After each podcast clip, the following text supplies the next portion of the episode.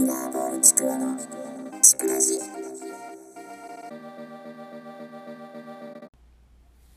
こんにちは、ミラーボールちくわです。ということでね、今回はミラーボールちくわのちくらじ、よろしくお願いします。はい。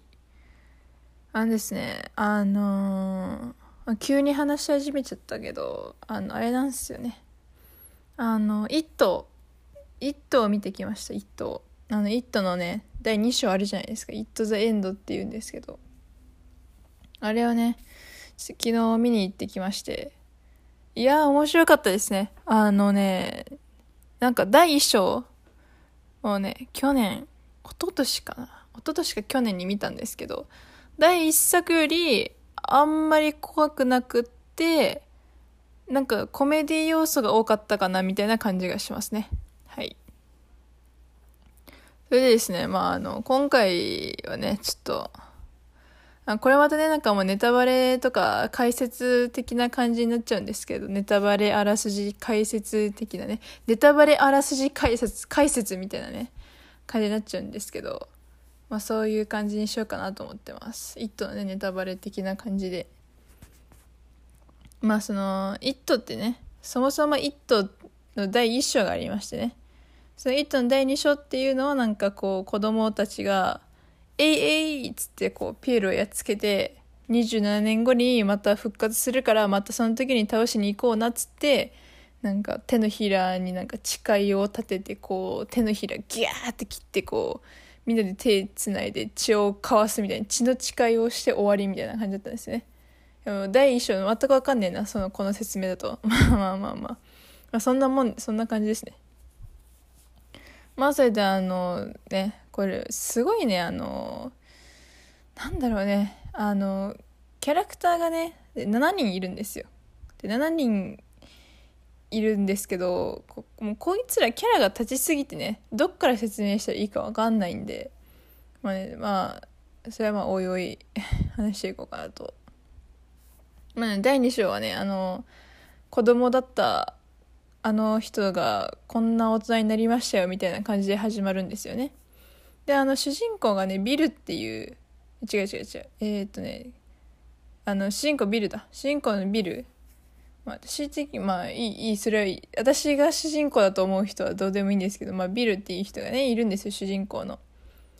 子供の時になんかその、まあ子供たちが7人いて、それルーザーズクラブっていうね、もうかっこいいよね。ルーザーズ、負け犬クラブっていう、負け犬組っていう名前なのに和訳したら、なんか英語で言うとかっこいいみたいな。ルーザーズクラブってね、7人組のね、男女によって結成されたなんかグループがありまして、でそれのなんかリーダー的な感じでこう仕切って、仕切り屋というか、そんな感じなのがビル、ビルっていうんですけど、なんか小説家になってね、あの、その小説が、その実写化された映画、の脚本が書き終わんないよみたいな感じのあれで始まってましたね。で次がね次が確かエディだったかな？エディっていうねあのすごいねあのなんつうかな神経質なやつがいるんですよね。神経質なんですよ。なんかもうめちゃくちゃなんかこう汚いものに弱くて喘息でママが束縛しがちみたいな感じのね。わ、わかるかな？いるよね。一人、一人いるよね。クラスに一人いる神経質なやつみたいな感じですね。で、その後あの、ベンっていうね、ちょっと太っちょな感じの、子供の頃太っちょだったけど、なんか、第2章で大人になったらなんかね、よくあるパターンなんですけど、太っちょだった男の子が、なんか成長して、イケメンのセレブになるみたいな感じなんですよね。で、えっとね、マイク。マイクっていうね、まあ、あの、なんだろうな。あの、第一章ではね、なんかお肉屋さんのね、息子みたいな感じで、あのいた人なんですけど、まあ、そいつだけ、その、街に残って研究をね、敵のピエロの研究を続けるみたいな感じだったあで、まあ、スタンっていう、なんか、スタンね、なんかね、あの、教会のね、息子なんですよね。教会の息子で、なんか、割と真面目な人って感じ、スタンは。それで、まあ、リッチーっていうね、あの、すっげえでけえメガネのやつがいるんですよね。なんかまあリッチーはなんかあのコメディアンになってハハハって笑わせたりしてみたいな感じでであのベバリーっていうねあの唯一の女性がいるんですけどもルーザーズクラブ唯一の女性なんですけどもあなんかねその人あの第一章ではねめちゃくちゃあの虐待してくるお父さんとね一緒に暮らしてまして。で大人になった今はめちゃくちゃ虐待してくる彼氏と一緒に住んでるんですよ。彼氏かあの夫か分かんないですけどまあなんかあのめちゃくちゃ虐待してくる恋人と一緒に住んでるっていう感じです。マジであのな本当にねあそういう選んじゃうんだろうね。お父さんみたいな人選んじゃうんだろうね無意識にね。うん。まあそんな感じかな。ビルベバリーエディリッチベンマイクスターみたいな感じかな。そんでねあのもうそれぞれにね電話かかってくるわけですよ。その町にねデリーっていう町なんですけどあのマイクがねこのあ黒人、まあ、黒人っていうとねちょっと差別的な感じになってしまうんですがここではちょっとあの、まあ、形式上ねちょっと呼ばせてもらいますがなんか、まあ、黒人のキャラですね、まあ、マイク。マイクがねもうみんなに電話して「おい」みたいな「蘇ったぜ」みたいな「おい」みたいな。まあなんかその紹介する前にね一応なんか事件が起こるんですよ。なんかねカップルが歩いてたら、まあ、そのねカップルがねゲイカップルだったんでゲイ嫌いの地元の若者がボコボコにして「オラオラ!」みたいな感じでボコボコにしてでなんか川にそのねカップルの片割れをバーってね投げちゃって。でなんかその投げられたカップルのね男の子がねあのピエロねその「イット」敵ですね。ペニーワイズにねぶち殺されちゃうっていう。それでマイクが「おい蘇ったぞ」みたいな「蘇ってもう27年もう経っちゃったな」みたいな「ほらもう早く来ないとちょっと」みたいな「みんな死んじゃうよ」みたいなね。感じでねあのみんなにねこうかけてね7 7まあマイクがかけてるから6人にね電話かけて。まあそれぞれよっしゃ行くかみたいな感じでね。で会うんですよ。デリーでね。デリーで会ってでそのデリーでねもうあのまあ最初も久しぶりになったからねもうみんなでこううわーっつって、おー、久しぶりみたいな、大人になったねみたいな、おかっこよくなったねみたいなね、感じで、あのはははみたいな感じでね、同窓会みたいな、ミニ同窓会みたいな感じのことして、中華料理店でね。で、その中華料理店で、フォーチュンクッキー開けたらなんか、その、意味深な文字列が出てきまして、えみたいな。なんでこの文字列が？みたいな感じになって、うわっつってね、なんかこう、なんだろうねなんかペニーワイズ見見せる幻覚がふわーってこうみんな怖がっちゃってそれで「やべえなペニーワイズ」みたいな「戦えるかな俺ら」みたいな感じになって。まあそれでねそのあのー、まあそのペニーワイズに立ち向かうためにまあそのまあそれその前にまあちょっとあれなんですけどあのそのね中華料理店の後に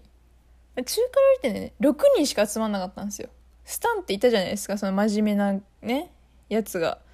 そいつがね、なんかあのー、マイクからの電話の後になんか自殺しちゃったんですよ、な、なぜか。な、なんでか知んないけど自殺しちゃって手のひら、その血の誓いを立てた手のひらになんかナイフっつうかガラスのあれかなんか知らないけどそれでギャーってしちゃってあのお風呂で流水お風呂で流血自殺みたいなしちゃってでなんかねそれで中華料理店に出た後に「スタンいないな」みたいな「スタンの奥さんに電話してみるか」って電話したら「すいません昨日死んじゃったんです」みたいな電話ね。電話してねでもベバリーっていうやつがね女の子ねベバリーが「はあ!」みたいな「夢の通りだ!」みたいなでベバリーが言うにはなんかもう毎日毎日その全員がどうやって死ぬかの悪夢をずっと見させられてたらしくてでなんでビバリーがそれされてるかって言ったらその前作でねその、まあ、第一章で、ね、ペニーワイズ追い詰めた時にちょっとね隙がこうあっちゃってベバリーがちょっとやられちゃってあのー、もう吸い込まれようとして寸前だったんですよ。でその時にペニーワイズに近づいたことが近づいたことでなんかちょっとあの特殊な力というかそういうの身につけたのかなみたいな感じなんですけど。それであスタ死んじゃったんだみたいな。そんでねもう俺ら大丈夫かなみたいな感じになって。それでマイクが「いや本当に頼む」みたいな「もうマジで頼む」みたいな「本当にマジこれマジマジの一生の頼み」みたいな感じで「マジ本当マジ頼むもうほんまに」みたいな感じでもうほぼほぼまして土下座するから頼むぐらいまして本当に金ならいいくらでも積むからぐらいの感じの頼み方でもうねみんなをこう「もう分かったよ」みたいなね。感じでまあみんなでちゃんとやろうねみたいなそれでねマイクが言うにはそのペニーワイズまあそのピエールですよね。あれをね封じ込める儀式があると。それであの思い出の品をみんなその儀式にいるから持ってきてくれみたいな。感じでこうみんなねそれぞれこうチリチリになってね思い出の品をね探すわけですよ。でねベバリーはねあの自分のね住んでたマンションってアパートかな？そのお父さんと住んでたちっちゃい頃お父さんと住んでたアパートに行くわけですよ。行ったらなんかその時にね知らん人が住んでて「あーマジか」みたいな「じゃあ帰るか」っつって帰ろうとしたら「えー、いいよいいよ」みたいな「お茶飲んでき」みたいな。おばあちゃんなんですけど。おばあちゃんがね「お茶飲んでき」みたいな感じで言って「おうんまあじゃあもうはい」みたいな感じでお茶飲みに行ったらなんか、まあ、ちょっとねそこでちょっとおばあちゃんがちょっとおかしくておばあちゃんがおかしくってね。まあ、それでそのおばあちゃんがねそのなんか興味深い話をするんですよ。その写真があるんですけどいっぱいね。いっぱいつかまああの貼ってあるんだけどね写真が。でなんかね私のねお父さんねみたいな。ピエロなんですよみたいな。ピエロだったのよみたいな。いいでしょみたいな。面白いでしょみたいなこと言ってえみたいな。ああのピピエロってあれあれじゃん。ペニーワイズじゃんみたいななって。なんかそれに気づいた時はもう遅いみたいな感じでね。でもあの全裸になってねおばあさんがなんでか全裸になっちゃって。なんかねあのお茶のおかわり入れてくるわね。そうそうそうみたいな感じ。いや違うな。クッキーだ。クッキー焼いたから取るわね。すすすっつってちょっと暗がりに行ったと思ったらもう全裸になって戻ってきて全裸のゾンビになって襲いかかってきてうわーっつって。でそのアパート出たらもう廃墟みたいな。え？みたいな。アパートだったのに？みたいな。その多分幻覚を見せられて廃墟をアパートだと思っちゃったみたいな感じで。でねでもまあそのおばあちゃん発狂の前にねちょっと思い出の品をねゲットできてベバリーを。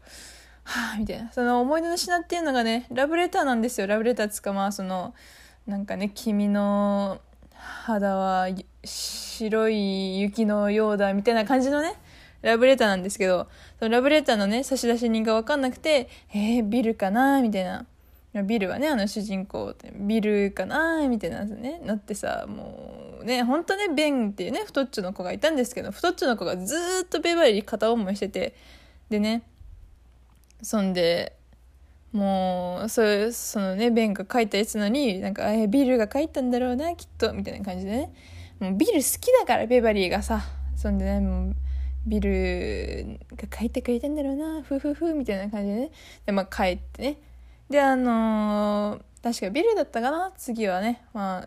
あこれは多分順番違ったらごめんなさいね。さすがにそこまで覚えてないんでね。えっ、ー、とねまあベバリーが最初だったかな。でうんとビル。ビルがねあのー、なんだっけな。ビルはですねその街歩いてたらまあすごいなんか骨董屋さんがあってその骨董屋さん？行ったらなんか骨董屋さんのなんかね店先にねその自分の使ってた自転車が置いてあって「うわ俺の自転車じゃん!」みたいな感じでファファファっつって「おおちょっと自転車ちょっとかかか買いたいっす」みたいな「じじ自転車を買いたいです」みたいな感じになっちゃって。もうやばいもうやべえこの自転車まだあるんだ！みたいな感じになってね。そんであのー、もうそんでね店主に「あれ？あのミステリー小説のあの人じゃん」みたいな「へへへ」みたいな感じの会話をしながらねで買ってそれであのー、街をこうね古い自転車でさっそうと行ってたらそのまあそのビルにはね弟がいたんですけどその弟がねペニーワイズの手によって殺されちゃったんですよ。で、まあ、そのそれがきっかけでペニーワイズと対決することになったんですけども、まあ、それでねあのまあ、それでペニーワイズを殺そうっていう感じになったわけなんですけど、まあ、そのねジョージっていうんですけどね弟のビルの弟がジョージっていうんですけど、まあ、その弟がね死んだところみたいなのがありましてであかんみたいなこれはあかんみたいなこれはもう言っちゃダメだみたいな思いながらもこう速攻に近づいていってもう俺の弟を返してくれみたいな感じのこと言ったらペニーワイズがそのジョージの船と共に出てきて返し返してあげるみたいな感じでなんかね返してもらってね。で返してもらう代わりになんかめちゃくちゃな手手の大群みたいなのに捕まれてうわーってなるんですけどまあ命からがらね脱出してはあ危ねえみたいな。ヨット取ってもう行こうみたいな感じでね。でまあその時にそのなんかその時にねそのビルが住んでた家に今住んでるね男の子がいるんですけども家族のね男の子がいるんですけどもその男の子が「おじさん何してんの?」みたいな感じで話しかけてきて「ちょお前」みたいな「本当にこの町から出ていけよ」みたいな「この町から出ていかないとお前は本当に死ぬんだぞ」みたいな「いやー何言ってんの？おじさん」みたいな感じのねもう対応されちゃってふわーって行かれて「うわー」みたいな「待って」っていう感じでしたね。それでねあのベン、まあ、太っちょのね男の子はあの高校高校中学かな？中学校中学校に行きましてね自分の中学校。で中学校を見てたらなんかその思い出とともにみたいな思い出回想シーンでなんかすげえピエールに追い詰められてみたいななって。はあはあはあみたいな感じだったんですけどまあもともとその思い出の品はベンがねずっと持っててそれがねあのベバリーがその最初に出会った頃に書いたなんかメッセージ的なやつなんですけどそれを持っててああこれやっぱほんとなこれいいよなみたいな感じですね。そんでまあリッチあのでっけえメガネの面白いやつがねあのなんかゲームセンターに行きまして。でゲームセンターで遊んだ頃の思い出が蘇ってきてはあみたいな。それでそこでそこのゲームセンターでゲームセンターまあそのゲームセンター閉じてるんで閉まってるんですけどそのゲームセンターでねそのゲームセンターのお金みたいなのゲットしてなんかまあ思い出の品ゲットみたいな感じで。まあでエディそのすげえ神経質なやつはですねなんかあのー、なんだっけな。まああの母親を助けなんだろうね。なんかすげえ難しいなエディ。エディはあれかな。あのそのね薬局？薬局に行ったんだ。薬局に行ってその薬局でね処方箋もらってまあ喘息の薬だけどねもらって。そんでなんか地下にね地下からお母さんの声がするってもうお母さん死んでるはずなのにお母さんの声がするってお母さんのとこに行ったらなんか「助けて!」みたいなお母さんが「助けてエディ!」みたいな言っててで行ったらなんか正体不明の化け物に襲われるお母さんがいてでお母さん見捨てて逃げたらその化け物に襲いかかられて化け物にゲロされてうわっつってタコ殴りにするっていう感じですねそれでまあマイクはまああの、まあ、両親がねそのなんだろうねその火事で死んじゃってねその思い出で終わりみたいな思い出回想終わりみたいなねみんながねそんでみんな図書館に集まったって思ったらねあのビルがねそのさっきのねちっちゃい男の子があのお祭りに行くっつってもお祭りに行っちゃったんでお祭りに行くなんて危ねえっつって救いに行くわけですよ。それでねミラーハウスとかに入ったらてかさミラーハウスってめっちゃホラー系多くない？あの、ホラー映画、ミラーハウス使いすぎ説あるよね。なんかもう、ミラーハウスに入ったら、なんかね、もう、えちょっと、みたいな。どこにいるんだよ？って探してたら、いて、で、それが鏡の、鏡つか、ガラ、グラス？ガラスかな？ガラスの向こうにいて、おーいみたいな。おーいってその子、もう閉じ込められちゃってて、ガラスに。それでねガラス向こ挟んだ向こうに男の子がいてその挟んだ向こうにもうなんとねペニーワイズがいましてペニーワイズがこうちょっとずつガラスを壊しながらその男の子をね殺しちゃってねそれでうわーみたいになって。でもあのそれでねマイクがねあのその思い出集まったら図書館に来てくれっつってね。で図書館に行ったんですけども。それなんかねその図書館に行ったらですねみんなね図書館に集まったらなんか変なね変なクソじじいがいましてね。まあそんな変なクソじじいっていうのがですねその第1章でね出てきたいじめっ子のやつがね第2章でそのペニーワイズに洗脳されてあの行ってた精神病院に精神病院から抜け出してもうナイフ持ってうわーっつって。でなんかめちゃくちゃなんか殺しにかかられてしまってねそのそいつに。なんかそしたらなんかバシーンっつって。ねまあなんか誰かにね。誰誰だったかな。えっ、ー、とリッチーがうんそうリッチーがねリッチーがまあそいつ殺してうわ殺しちゃったよみたいになって。まあでもそれはまあ別に気にしなくてまあいっかみたいな感じでね。その井戸。まあそのこれもね説明いるんだよね。これ第一章見てると本当にね難しいんですよね理解が。でまあその井戸っていうのはねその井戸下水道の奥の奥の奥にあのルーツがあるんですよペニーワイズは。でねそのまあ井戸まで向かってたんですけどその井戸をまあ、その囲むように廃墟がねあってその廃墟の中探索してたらまあね死んだはずのスタンのねスタのちっちゃい頃のねスタンの顔になんか雲の足が生えたようなやつが襲いかかってきてうわーみたいなこともあったりしてそれでまあなんやかんやって井戸についてよっしゃ井戸だっつって井戸入るぜこらみたいな感じでねうわやべえやべえみたいな怖えし攻めえしみたいな感じで言ってたらまあね最奥ぐらいのとこに行ってまあそんでその最奥第1章では最奥だったんですけどもその第1章で最奥最奥だとされた部分のまた奥がありましてね。井戸の奥の道のな井戸の奥のね井戸の奥の最奥の部分の中にまた井戸があって、その井戸に入っていって、もうそしたらなんかもう、もう物々しいなんか、黒い、なんかあれ、なんかトゲトゲのやつがありまして、なんか、本当にね、謎の物体がありましてね、でその真ん中にもうみんな行って、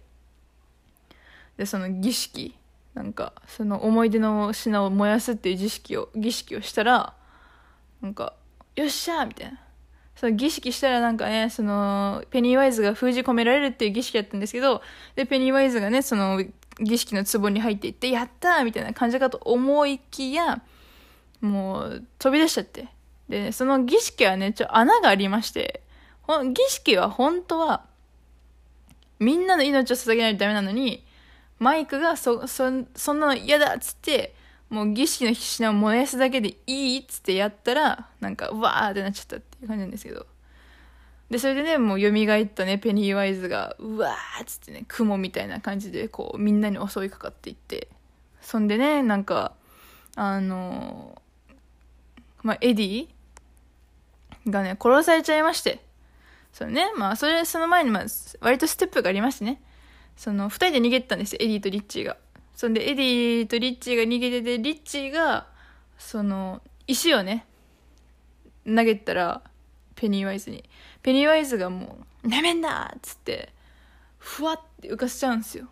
ふわっていうか、まあ、意識を浮かせちゃうというかそんでうわー殺されちゃうみたいになった時にエディがもう勇気最後の勇気を振り絞って槍をブーンって投げたらグサーっつって